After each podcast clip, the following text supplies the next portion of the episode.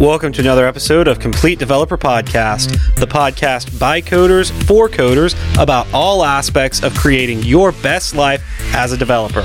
I'm Will, the accomplished developer and aspiring software architect.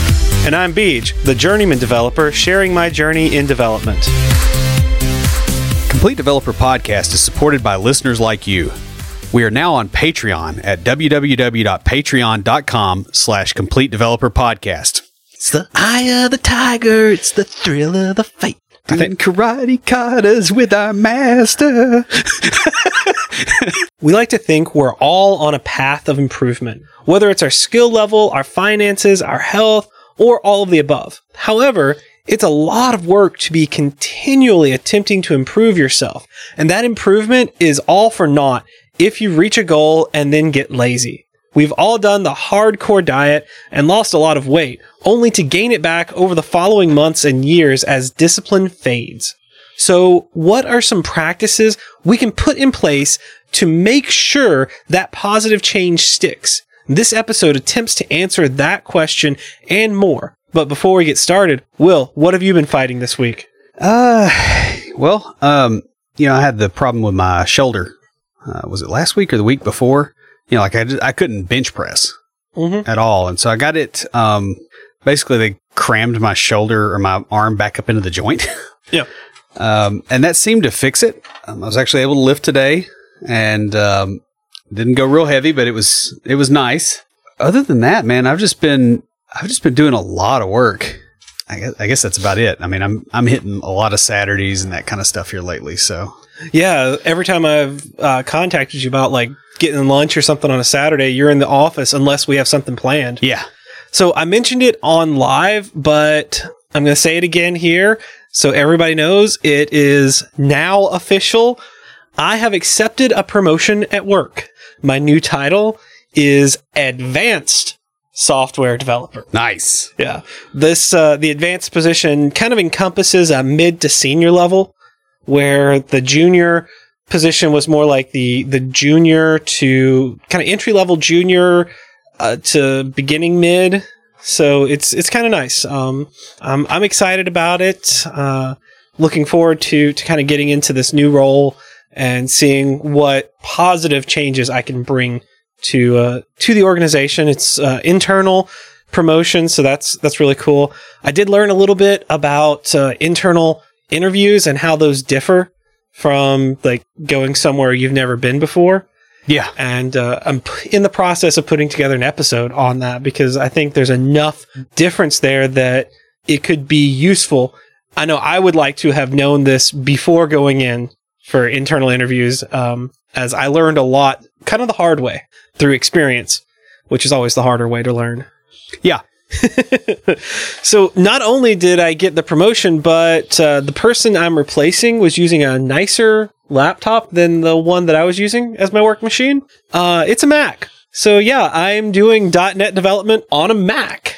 Nice. Did the whole uh, cubicle raid and all that stuff.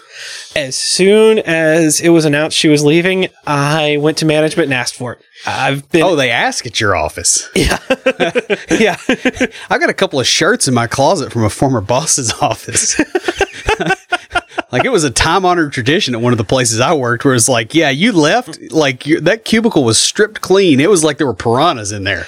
well, it's it's uh, because we're remote. Oh, yeah. You Everything has to to- drive and yeah. everything has to come back in through operations. So I, uh, I just as soon as I found out, I've been asking for a better laptop, and so as soon as I found out that she was leaving, I I went and asked for it, and um, was told yes I could have it, and then I had to go through the the operations department and talk to them and get you know let them know yes I've gotten permission to have it, and so then when she left, they kind of got it set up for me, and so I've been I've got both right now that I've been carrying around. Yeah. Um, just while So I get basically, you're it. in possession of three different laptops right now.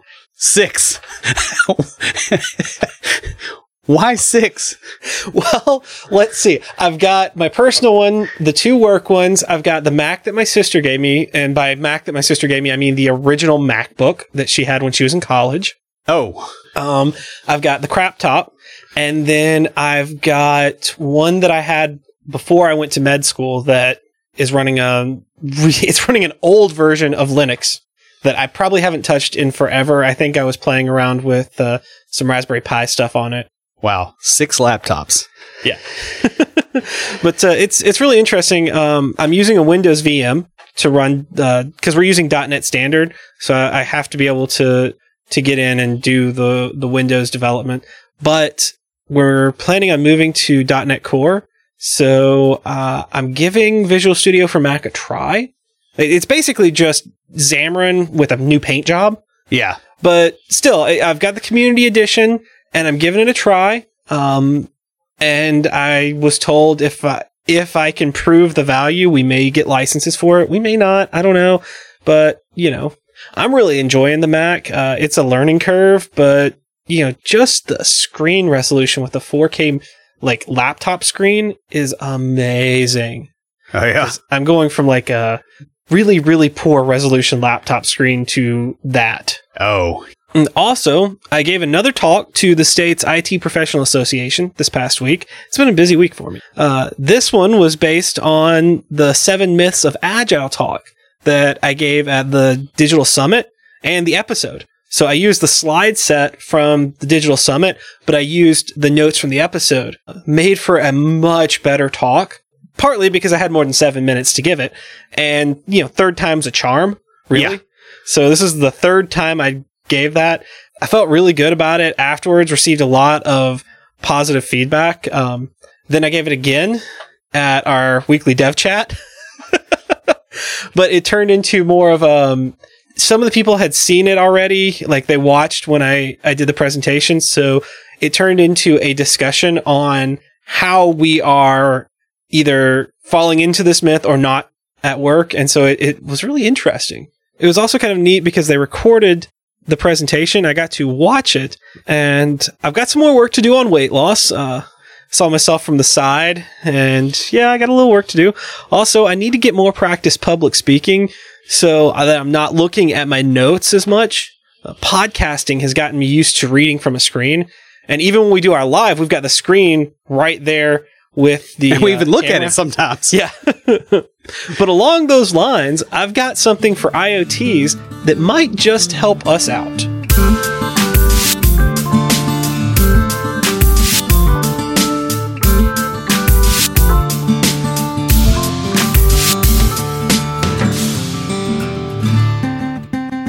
Podcasting and live feeds, Will and I use my laptop and the webcam on it. Because of that, we're able to have our notes right in front of us as we record um, or broadcast. However, many productions, TV, video, and such use teleprompters. This is a DIY teleprompter project. Now, these machines display a script or outline for the person that is on screen to read. It's kind of how newscasters can talk in depth about a subject while looking at the camera and not their notes. Uh, the display is on a screen that sets in front of a camera lens, so the person reading is looking right at the camera. While there are professional versions of this out there that you can get for thousands of dollars, this project shows you how to build one of your own for only around 50. It's kind of got a good step by step process with video examples and uh, it's a good tutorial. So I'll have a link to that in the show notes. Who's talking to us this week? Well, we uh, grabbed a tweet from Andrew McDowell, and he says, I dreamt about writing some .NET last night. Weird. I'm going to chalk this one up to binging at Complete Dev Pod. Must be really nice to uh, dream about writing .NET code because I still dream about Visual Basic, like classic, like Th- That's called nightmares, my friend. 16 bit Yeah. VB4. That's called, that's called nightmares. yeah. Uh, never dream about .NET. it's kind of weird. So, uh, Andrew, you're not related to a dean from our college, are you? never mind, never mind. Andrew, send us a DM with your contact information because we've got a complete developer water bottle just for you. And guys, if you'd like your very own complete developer water bottle, leave us a review in iTunes or comment on the website or any of our social media. We post all our episodes to Twitter, LinkedIn, Google Plus, and Facebook. We're also on Instagram, Path, and Tumblr. You can check us out each week on Facebook and Twitter Live, where we talk about what's going on in the tech world and answer some listener questions. Or join the conversation anytime via Slack by going to slack.completedevelopernetwork.com. Real personal change is hard. Not only do you have to pick an appropriate goal, but you have to slog towards it over an extended period of time. Lots of things will jump in the way of real personal growth, with everything from relationship drama to boredom and depression making an appearance. Your mind is not only an incredible pattern matching device, but it's also a device that is absolutely amazing at making you regress to previous behaviors. Since this podcast is not only about software development, but also about enabling developers to create their best lives while still improving their skills, we thought it would be useful to talk about how you approach goals so that they are permanent. Yeah, and this episode idea came from our friend Chang, who sent us the following message via Slack. Yeah, it was Slack, and it was a while back. It's, it's so far back that I don't remember exactly when, when it was. But he said, I think I was listening to the Build Your Hustle episode, and someone talked about reinvesting your gains. The how-to experience of reinvesting gains would be a topic I'd love to hear. Well, Chang, here's our take on it. We're going to mostly use the example of trying to stick to a diet, both because Beej and I are actively engaged in doing so, and because nearly every adult has had the experience of an attempt at a diet that didn't stick. You can use the same set of principles for personal habits, finance, exercise, or just about anything else that you can think of. Um, but we're using the diet because it's simple. Along the way, we're going to discuss the pitfalls that happen when trying to achieve a goal, as well as how to systematize the results so the benefit compounds rather than merely incrementing. Yeah, and I think it's important here to point out that we're using diet as an example throughout this episode, just like Will said, but you can apply this to anything that you are wanting to to reinvest. It's just that most people can relate to the diet thing at some point, especially in America, because mm-hmm. that's um, one of our national pastimes is needing a diet. okay, well, yeah, there's that. I guess we're gonna start off with why new habits don't stick. Yeah, and the first thing that's and the most obvious is that you just don't stick with them long enough. Mm-hmm. Uh, it usually takes at least a month of regular practice to make a habit stick, and that depends on the frequency of the action. So if it's weekly, it's going to take longer than that, right? Like it's going to take most of a year. Right. And if it's several times a day, it yeah. may take a little less than that. Yeah. So it it depends a little bit on that, but a month is a good average. And you can really only consider a habit installed when you can remember it almost every time without prompting. What I think of is shortcut keys and hotkeys. Yeah. So uh, when it's at the point where you you hit them and somebody asks you what you hit, mm-hmm. and you're like, I don't know, I have to do it again. Learning to use the Mac, um, I've been learning a whole new set of shortcut keys and hotkeys, and thankfully we've got several other Mac users in the office but it's been funny because I will ask one of them, "Hey, how do you do this?" or "What's the shortcut key for this?" Because I I hit the wrong thing and it closed the whole program down. yeah, and they're like, "Uh, watch me." yeah, yeah. For some things, you may never really get to that point, um, especially when the habit is not well integrated into your life. And we're going to talk about that here in a little bit. But that's another place that can really trip you up. Mm-hmm. The next reason that new habits don't stick is that you find yourself in situations that make them more difficult. Life really comes at you fast, and situations can arise that make your habits tricky to keep. An example of this is someone who goes on a diet only to find an emotional situation that drives them to, say, eat a pint of ice cream, or they have free donuts at work. Yeah, free cake or whatever. I was reading um, today about some special forces guy saying that they're like the yes. worst thing you could. Do. Did you eat? send me that? No. Okay, so it's a mutual friend apparently posted that on Facebook because we both saw it. Yeah, yeah, and it's just how how donuts and free food in the office is terrible. Yeah, for discipline. Right. It's wonderful for enjoying food, but mm-hmm. not so great on the disciplinary thing. And I'll I'll say this: I've had a lot of difficulty sticking to a low carb diet just because of how expensive it is to go yeah. out and eat, um, and how time consuming it is, and how much thought Because sometimes you're just fried and you're like, I want to go get something to eat and I don't want to think. Mm-hmm. When you're in that state, it's very easy to let your habit get broken down. Yeah, I don't really have that option because I have to make sure it doesn't have onions. Yeah. So I, I always have to to think uh, unless I'm going to a place that I've been to multiple times where the entire staff knows. Yeah. But if you were trying to go low carb on top of that, you might just go, okay, well, I know this doesn't have onions. I don't want to find something that's the intersection of those two sets. right. Like it still, it still makes it harder. It's a, it just, it just makes it more difficult. The next one is not having systems in place that make the habit a default. And this is very important. Human beings are lazy at most levels. Yeah. I mean, we, you know, we didn't evolve to just burn energy. Yeah. For no purpose. And as a result, we tend to fall back on defaults, comfortable defaults mostly, but we get into routines. I will say one of the hardest things for me the last, I guess, two or three months since I started the really hardcore dieting with the six week challenge I did was not drinking when I edit. It wasn't that I drank a lot. I'd usually have one, maybe two beers, depending on how difficult the editing was and how long it took. But it was just, you know, I would get everything set up. I'd go grab a beer. I'd sit down and I would go. And I've had the same problem with writing. yeah. And it, it, I started drinking tea in its place, a hot tea. And that helped a little bit because it was something kind of to sip on and stuff. But I found I drank the tea a lot faster than I would drink a beer. Yeah. I can see that. So it's it's easy to get into these these negative defaults without even realizing you're building that. Yeah. Especially if you're tired, stressed out, really busy. Mm-hmm. You know, you, you just kind of fall back to that. Like today at lunch, I did not do low carb. I was in a hurry. I had, you know, five different things going on. I had a meeting coming up and out here in Bellevue, there's not a lot of options.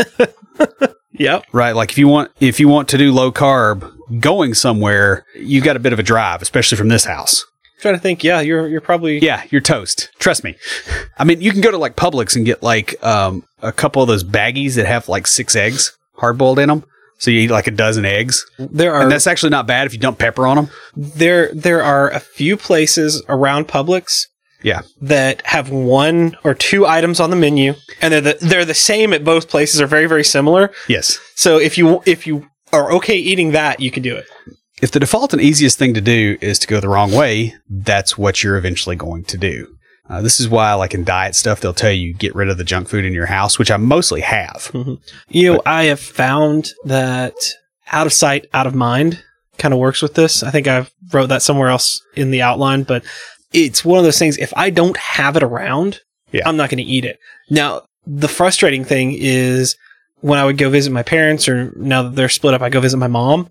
She's always got like cakes and candies and stuff like that. And it's such a default. I have to really consciously fight it when I go visit her. Or my parents. Yeah. because holy cow, the potatoes and the uh, you know garlic bread, Mm-hmm. you know, it's just man. Yeah. But yeah, that's that's totally a thing. Um, yeah, if you keep a pantry full of junk food and you get stressed out, eventually a bag of Doritos is going to suffer Yeah. terribly. Next, not making the improvement part of your identity. If you look at the improvement as something outside of yourself for long enough, eventually it's going to be. Yeah. And this is why dieting, I don't like dieting. Yeah, I it's like- like, you need a you need a, a lifestyle change. Right. I prefer a lifestyle change. And I've had this conversation with friends and family. Like my dad, he Yeah, because I've watched him spring up and down. yeah, he that. is the best dieter I've ever known. He can go on a diet and he is strict, he is good about it, and he will drop the weight like nobody's business. As soon as he's got it off, the diet is over. It doesn't change the way his lifestyle is. It's the diet's over. I'm good. I'm healthy. I can eat what I want now. And Yeah. he slowly creeps back up. And I have watched it my whole life. Yeah, of course, that's also tricky if you're doing uh, you know certain kinds of diets, like a bulking diet Mhm. for weightlifting. Like you don't really do that forever, Well, that, that's- and it's, the thing is you plan that to be a, a right? time limited thing. Um, And then the you know the down the down curve is also part of it, yeah. and you and you understand that that whole thing is part of your life. hmm well, you, your lifestyle becomes the flow Right. there. But if you're constantly telling yourself that you're a fat slob who makes bad choices and has to be forced to eat properly and healthy, you're gonna always struggle to eat healthy. Yeah. You you can't really force yourself to do very much. Um, you know, it, it's interesting when we were at the fair and talking to um, our friend that does the Strongman show. We, I was telling was um, we were talking about kind of going off sweets. And I was saying, yeah, after doing the six week challenge, I had gotten into eating these smoothies. Those, you know, unsweetened fruit and kind of sour, bitter yogurt and greens. And to me, that ta that was sweet and yummy because I hadn't had sweets in six weeks. Yeah. I go down and visit my sister, and my nieces see me making a smoothie. They're like, "Oh, can I have one? Can I have one?" So I make one for them to split. He would not. But one sip, and they're like, "Ooh." And I, I had a little bit of soda today, and it Yeah. was so it was sickeningly sweet because it's not what I drink now. Yeah, you get you get out of that. But you know, if if I had looked at this, and this is what our friend was saying, he's like, yeah, but it doesn't take long to get that back if you don't make that mindset, Yeah, that, that- mind. If that's who you are, Yeah, yeah. If you if you view yourself as that. Um, on the other hand, if you tell yourself that you are a person who overcame being a fat slob and now makes good choices, it's a lot less likely that you'll screw up. That's kind of the whole out of sight, out of mind thing. Yeah. It's just that's not what I, that's not who I am anymore. Exactly. Now, another thing that will mess you up is you know na- just flat out nasty surprises and setbacks. Um, getting injured, a death in the family, a change in the job, or even surprise expenses can derail personal change, especially when you're not well prepared. I had a hernia last year that knocked me out of lifting for I don't know almost a year. You know, at least lifting on a regular basis. Um, I'm back to it. I'm not anywhere close to full strength. Uh, Yeah. We tested that one out. Mhm. That mm-mm. Now, sometimes the setback can't be avoided, such as your hernia, but some degree of mitigation is usually possible. Yeah, and I, I mean, I've been trying to lift really Mhm. since probably I think December. I kind of lifted some, and you know, slowly working back into it. But it like it just changes you physiologically. Like you're Yeah. you're you're like, look, I'm going to blow an O ring if I'm And not careful. And the the thing here is your reaction to the setback a lot of times can be worse than the actual setback itself. yeah, Because if you had gone, "Oh, I can't lift anymore," which is what what some other people were telling me.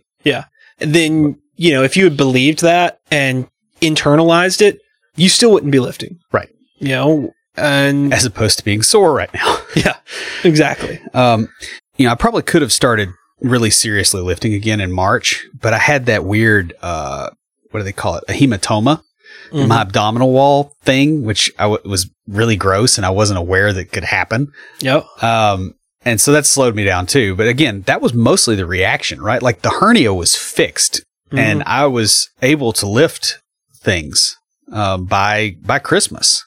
I mean, I, I did carry some heavy stuff around. Mhm. You know, but you didn't but- do regular lifting for a while, right. and that's okay. You're like, all right, I'm going to take it easy and and work way, work my way back slowly. Yeah, and I wanted to let the, the thing heal because Yeah. you know that's the other thing you, you'll never hear the end of it if you injure yourself again. hmm Finally, under why new habits don't stick, you may have major changes in your life priorities. You know, having a child, buying a house, getting married, getting promoted, starting graduate school, all sorts of things can happen uh, that will drastically change how you look at your goals. I know you and I have had a lot of conversations around me starting graduate school Yeah, and trying to figure out how to keep the routine working. Yeah, and to make sure, like I, I know that you have have you have to have been concerned about. Well, I was also writing I was also writing this outline Yeah. and realizing, wait, like this is textbook what could go wrong, right? So Like, yeah, I'm sure you you've been. and that's why I was like peppering you with questions about it yeah, like he, he has. It's like I finally said, dude, why do you keep asking? because I'm still running the outline. that's why. Yeah. But sometimes these things will sneak up on you.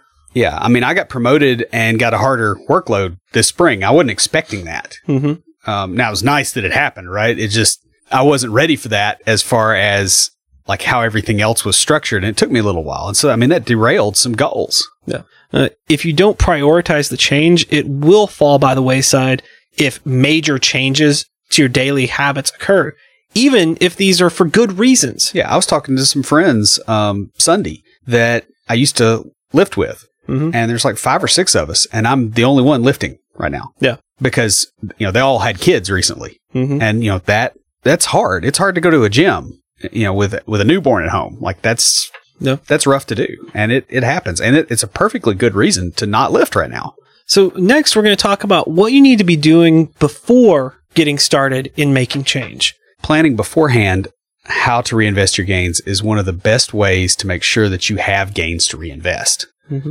Not only does this help with motivation, but it can also help make sure that the goal and your approach to it is actually going to be valuable. Planning ahead can also help alert you to other things that you need to do for the goal to have maximum effect Mhm. so in other words other goals that are congruent with that that help it along hmm So you want to have a reason for the improvement.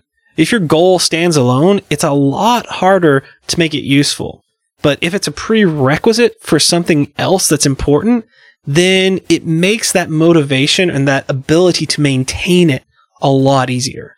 Right. So, for instance, um, well, if, if your goal isn't necessary for something better, uh, you should reevaluate whether it's actually worthwhile, first of all, because why are you doing it? hmm Um, or you have to come up with something to do with it once you get there. Uh, one other thing that happens with goals is that it's really easy to chase something and have no idea of what to do with it when you get there. You know, this is interesting because it makes me think of when I was learning to code. Yeah. I found that I learned best in a project based learning environment where it was go build the thing. Oh, I need to go learn these technologies to build the thing. Then I would learn go those learn tech. those. Yeah. yeah. And I think that's actually true for most programmers, which is, is why a lot of uh, CS programs are kind of crappy, to be honest. But Well, CS programs teach you how to basically study computer science. Yeah, and how to. I mean, they're not for programming, right? But the way they teach programming is specifically bad because Mhm. of that. But that's, That's a whole I- other. that's why I like the the code schools and the boot camps, um, especially for if you got a CS degree and you want to learn, you want to get more practical experience because you go into those and they are that you know project based. For instance, uh, losing weight is a goal by itself, uh, but losing weight because you want to look good on the trip to the beach that you're planning makes you more likely to do it. You want to look good on the trip, but not at the beach. Right, because I mean, I'm being realistic here. You know, I go out on the beach, somebody's calling Greenpeace, but I couldn't help it. Just the wording; it was too too Yeah. easy to. to I know there. sometimes you just uh, sometimes they're just out there and you're just like I have to I have to hit that one. Sorry. Um, the idea here is to create urgency for the achievement of the goal. It's really a sales process to yourself. Yes, it is. Exactly. Um, if you guys remember a very, very long time ago, we had a conversation about understanding sales. It's like episode 4 or something, wasn't it? I think seven. Yeah, it was It was a very, very long time ago. Yeah. Watch, we'll see like a little spike on downloads and we'll be like, uh. all those people are hearing that IoTease music. Um, I was just thinking the audio quality, but yeah. Yeah, but that was part of it. So next is figuring out how to desire the difficulty of achieving the goal. There's a reason that you haven't gotten to some of your goals yet. One common reason a lot of people have is that it's painful or difficult or tedious, which tedious is very different than painful and difficult. Yeah, Because it could, you know, tedious. it's a lot harder to bear. yeah, it really is. I can take pain, but filing taxes, not my jam. I can remember uh, certain papers I had to write in undergrad Yeah. that I would literally break out into a sweat until I got the first paragraph written. Yeah. Once that first paragraph was down, it just flowed. Yeah, but the first one's always the worst. Yeah. So if you're fighting tedium, pain, and difficulty, eventually the fight wins and you don't. Mhm. Right? Like there's a limit that we all reach. What you want to be able to do is psychologically recharacterize the situation so that you actually embrace the difficulty. And then it's a lot easier to get through to that goal. Yeah, and this can be anything from having um, intermediate milestones with rewards to actually trying to challenge yourself with the greater difficulty. Now, I do this with my diet, right? Like the low carb thing is a pain in the butt, straight up. Mm-hmm. Um, cooking low carb food is a lot harder. It's a lot harder to get right. Um, the ingredients, some of them are funky. Like you, you don't know how, how hard it is to find like xanthan gum in Nashville. Like there's a major city. Just trust me. Um, Whole Foods.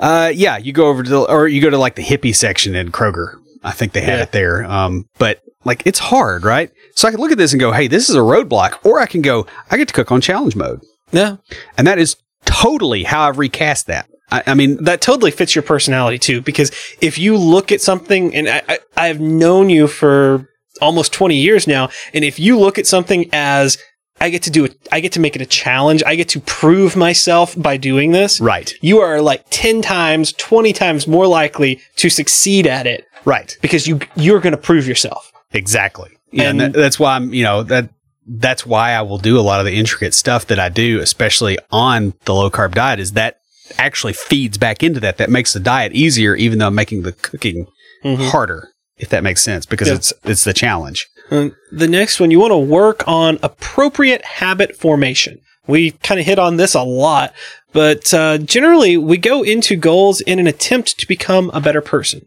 Right. In other words, you're not selling, you know, when you when you sell somebody the idea of, for instance, a low carb diet, you're not going, oh, hey, you never get to eat bread again. That's great, right? No more rice, you know, no fried chicken. Seriously, if there's no fried chicken and no rice, dude, that's that's rough, right? Um, you can't sell it that way, even to yourself, especially to yourself, because you know you're lying Yeah. right? But what you can do is go, what kind of person doesn't do that? It's somebody that's really, really fit, really, really healthy. You know, they're going to live longer. Their spouse is going to find them more attractive. They're going to, you know, not wheeze going up and down the stairs, that kind of stuff. So that's what you're selling. And you want to take that and start working on getting into those kind of habits and putting those in place. You'll need to slowly ramp up your habit chain for this to work well. But the idea is to have the habits of that better person before you become them. Yeah. The idea here is essentially be what you want to seem. Mm-hmm. Um, and again, back to the diet thing. The person doing either of our diets well is going to have to be very good about meal planning and is going to have to keep a stock of food that fits their diet. And so that's a habit that I've been building. I've got, you've seen the workflow. Like I've got like my bulk shopping thing, maybe a little over instrumented and a little over automated, but it's there Yeah. right? Like that's part of that. It's because that's what a person that succeeds at this diet would do, Mm-hmm. in my opinion. So that's what I'm doing. Now, the next thing you should do is try to anticipate the problems and then start wargaming on avoidance strategies. Um, this is sort of like being careful not to only write code for the happy path. In other words, handle exceptions. You want to think about what is likely to go wrong and have backup plans in place. Now, I will tell you, um, this is something that I used to be really bad about, especially when it came to diet and exercise.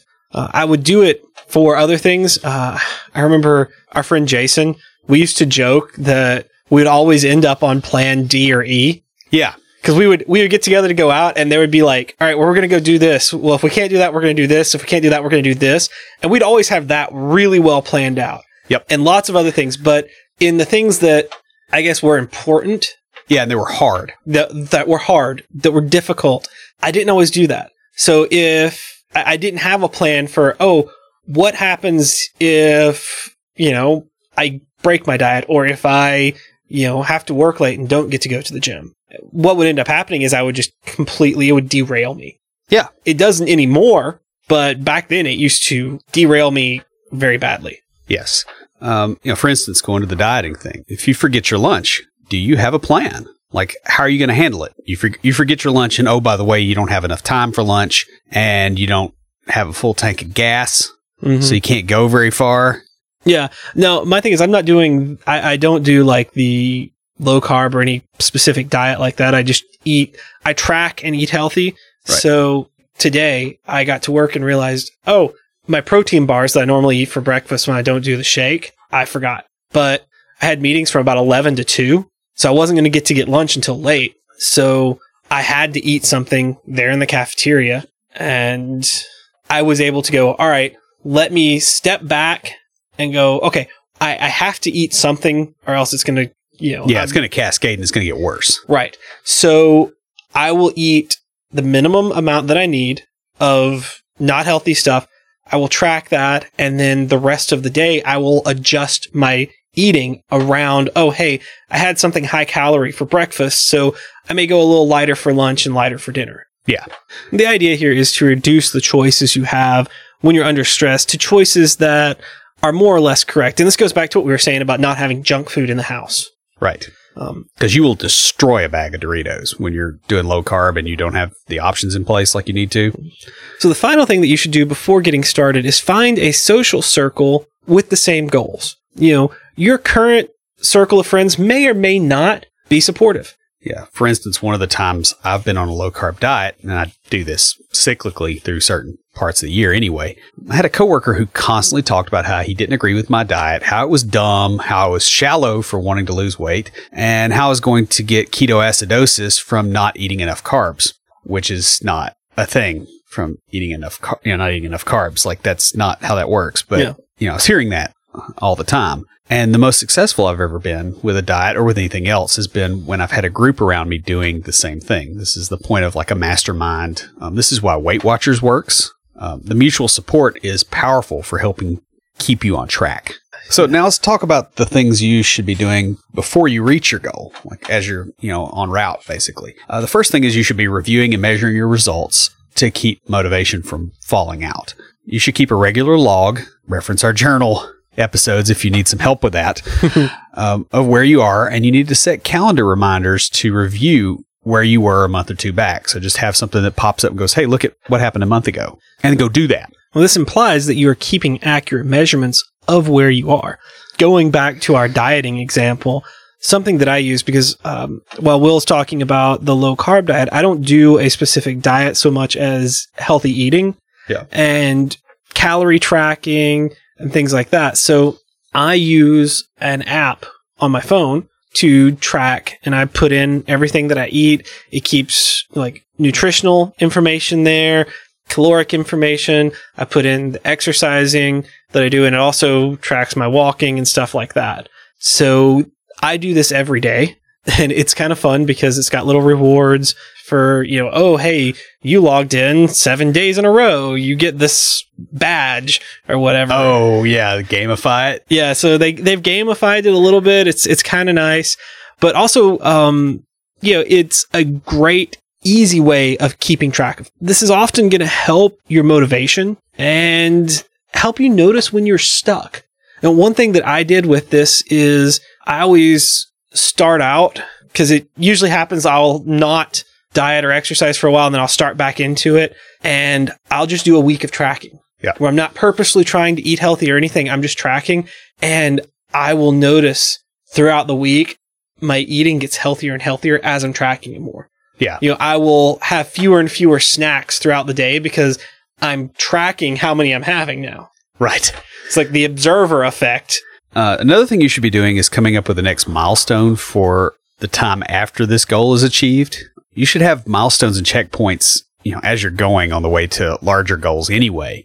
But smaller and closer goals are easier to reach and are also good times to reevaluate what you're doing. So come up with a milestone that you're trying to get to on the way to the big thing Mhm. and also start thinking about what happens after.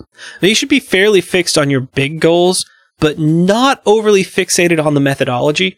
And this goes back to our goal setting episode and our goal tracking episodes. And also, this can help you adjust to changing conditions rather than being clobbered by the changes. So the next thing that you should be doing before reaching your goal is tweaking your habits and making sure they are solid by continual practice. Habit formation is important, but ease of execution makes it much more likely that you'll do them. Right. For instance, while my diet, uh, the first few times I went on my regular grocery shopping trip, I added things to the list as I remembered them. You know, that's fine as you're starting out doing the low carb thing because you don't really know even necessarily what's in some of the food because you're starting to look at the labels again. But as you go along, you need to kind of start getting a template. Like I have one now for like, you know, here's the stuff that I, I get basically every week and here's the stuff I get every month. And I've got those templates I check things and then I go to the store. And that just makes it really, really smooth. Like I don't, you know, I don't get to, you know, Monday at, you know, 10 o'clock in the morning and I'm a little bit hungry and go, oh, I don't have any beef jerky, Mhm. which I absolutely destroy, by the way. Next, figure out how to turn problems into advantages. You're going to have problems trying to achieve most things that are worth doing. However, the way you pivot on a problem can often be as important as overcoming it. Yeah. For instance, the lack of time to cook during the week has been a real problem for me on this diet. You know, we just have so much stuff going on. So I had to pivot to bulk cooking. Again, that also puts things on challenge mode, right? Because when you're making three gallons of something versus stew pot of it, it's Mhm. it's a whole nother can of worms there trying to get that right. Uh, this not only overcame the problem, but it also reduced the cost. And it gave me the added benefit of being able to bulk cook on Sunday while catching up on podcasts that are related to my other goals. So I just figured out how to blend that in and make it make it fit where it didn't get in the way. Honestly, I tell you the best example of this I've ever seen in film is Jack Sparrow from Pirates of the Caribbean. Look at the way he solves problems and figure out how to apply that to your diet and you're golden. Yeah. Yeah, that's true. He- well, without the rum, right? Because that's not going to work on the diet. But you know, another thing you should be doing is strengthening your connections with the other people that are going towards the same goal. In other words, your social circle. If you know others are headed towards the same goal, you need to be supporting them and sharing your struggles and victories and just the little tricks that you come up with as you're mhm. going along. Even the most introverted person is still somewhat social and they're gonna have a tribe of others that will help them out. Not only does having a tribe help you to reach your goals, but the shared experiences can forge powerful friendships that make life better Yeah. in other areas than just the goal you're reaching for. Um, I know this is why things like CrossFit are popular and like the six week challenge that I did. Like it, it was, I made friends doing that. Yep. And you'll see each other at the mall 10 years from now Yeah. and still be talking about this, right? Mhm. Like that, that's the power of this. Finally, distance yourself from situations that hurt your goals. You'll also encounter situations and people that make your goals more difficult. Whether it's a coworker who insists on eating pizza and fast food all the time while you're dieting, Yeah. Especially if your group goes out to lunch every day. Yeah. Or the person who is just negative about your efforts. You have to understand you can't change them. This doesn't mean cutting people and situations off entirely. Although it might. Yeah. Um, and that's a completely different discussion. Uh, but it does mean recognizing that you're not trying to change them, but yourself. And you can do that with results. Right. So when you come back and you're 50 pounds lighter and way healthier and all that, now you have something to talk about. Like it's not a discussion of their idiotic viewpoint. It's a discussion of, hey, this worked. So now let's talk about what to do immediately after reaching a goal. Um, and the very first thing you should do is have some kind of small celebration, but be careful not to derail yourself the celebration. For instance, you're dieting. You might allow yourself some ice cream with dinner or maybe your favorite comfort food after achieving a goal. Um, But you don't turn it into a weekend binge. Right. I know I, I have done this. Um, usually I go for something that is not food related. I know at one point I really wanted a new leather jacket. And so I said, all right, when I get down to a certain size. Yeah. Then you'll go buy the jacket. Right. Whereas my trick is all, um, you know, when I'm dieting, I'll be like, okay, it's my cheat meal. I did real well this week. I'm going to Waffle House and I'm going to get the biggest meal there. When they say, do you want this or this? I'll say yes. and yes, Yeah. that's the reward, but you do not want any more food for a long time and you're over wanting Waffle House after that too. You want to be sure to be fully present in whatever celebration you create. You want it to be a reward, not a backslide into your previous behavior. Right. And so I would contrast, um, you know, the way we drank beer when we used to record Mhm. with the way we're drinking scotch now, because we would sip on the beer the whole time, right? Usually now, we're drinking two or three beers. yeah. And now it's like, okay, what, two fingers of scotch for Yeah. an hour recording and you're enjoying it. Mhm. Like, do that. Be present in the celebration. And that makes it where you don't have to over celebrate. the other thing too is, you know, we would do that, but we would drink beer, you know, all week long, like, you know, Yeah. two or three times a week and then on the weekends. Whereas with the scotch, I only have scotch when I come over here right, now. Yeah. Or, and I only have it when you leave a bottle over here. Um, no, but scotch actually doesn't have the, uh, the carbs. Yeah. So I can, So you can. in Yeah. moderation have some, right? So the next thing you want to do immediately after is to start on the next thing. sitting around and waiting after achieving a goal is a good way to backslide on it. You and I both know people that, you know, they got out of college, right? Like they pushed really, really hard and they get out and they're, they just hit the wall. Like they don't know what to do next because they don't have a next thing. Mm-hmm. You don't want to do that. And you don't want to go, oh, my next thing is I'm going to get a job six months from now. Like Yeah. you, you need to keep moving. Momentum is easier to maintain than it is to generate. Next, find ways to tie the achieved goal back into the rest of the ecosystem. Keeping your results is easier when they feed back into other things. Yeah. So a good friend of ours that we went and watched this last weekend um, wanted to be strong from lifting weights. You know, his his hero was the Hulk when he was a kid. He made that part of a larger goal uh, of first being an old time strongman and then being a motivational speaker and coach. Like all those things feed into each other. He stacked it. So now he has to stay strong or he's not going to be able to bend horseshoes with his hands. You know, it's not that his approach is easy, but that it's congruent with everything else that he's got going on. If you guys want to hear a lot more about him, we had him on the show uh, this past April 1st. Uh, was it this year or last year? It was last year. Last year, yeah.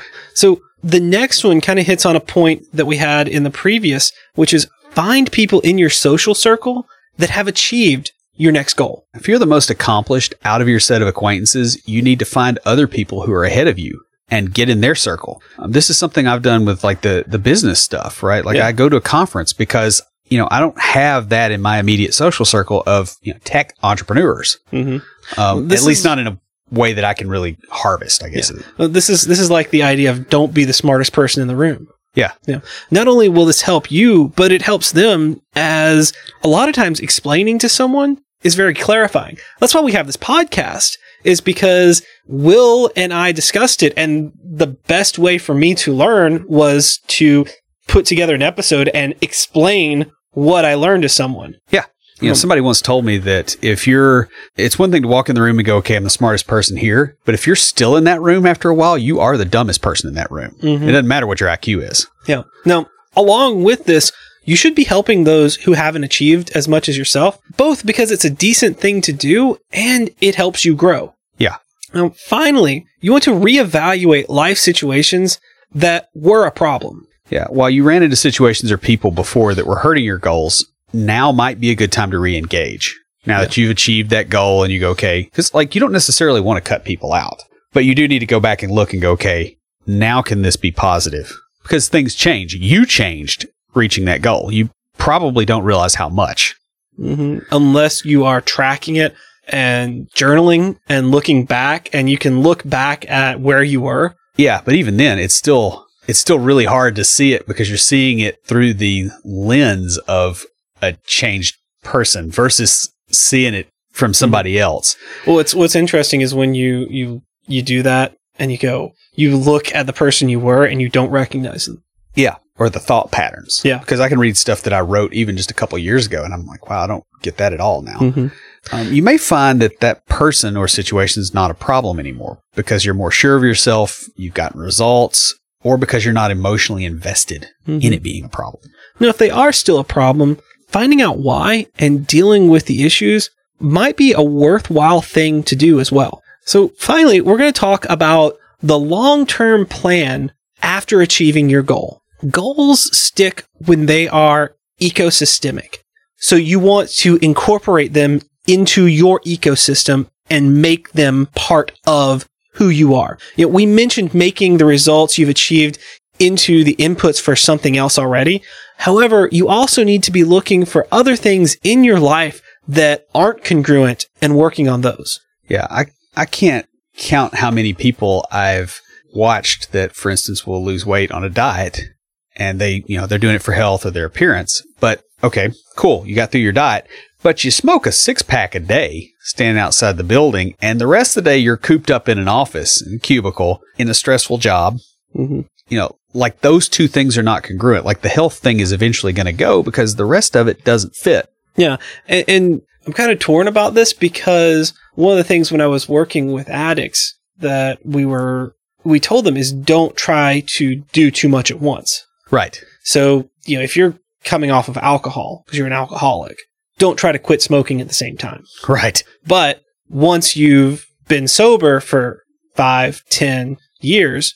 Now, hey, you know, take what you learned from getting off alcohol and apply it to getting off cigarettes. Yeah, although I imagine a lot of them can probably do it more quickly, but it's it's like they have to get to a point where that's Yeah. the next thing. Right. It's congruent. Right. Um, because like you cannot maintain incongruency. Mhm.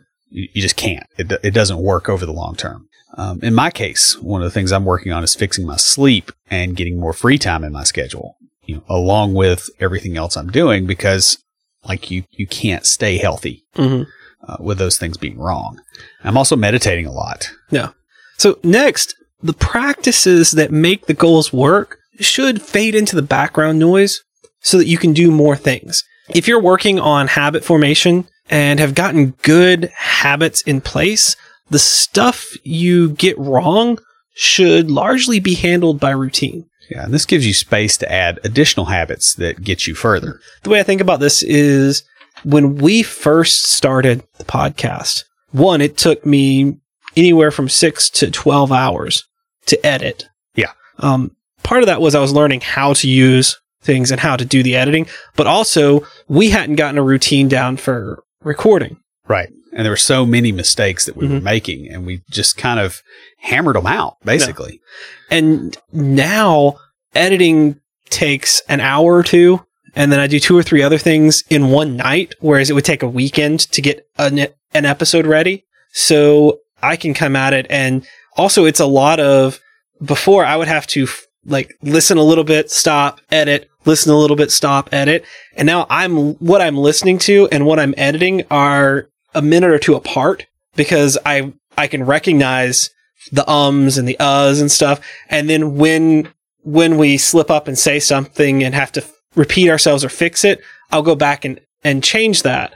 But I'll be through the entire episode and then go back and then while it's still going. Yeah. And the other thing we do too is we've got it fixed where when we do screw up, Mm-hmm. we, you know, have the same tone and we, we say the next thing. Right. And that makes it easier for you to fix too, because you're not having to try to mix and match. Like we Mhm. just, we've hammered the stuff out with practice and habit. And if your habits aren't to this point, this is the time to smooth those out and get through those rough spots in your process.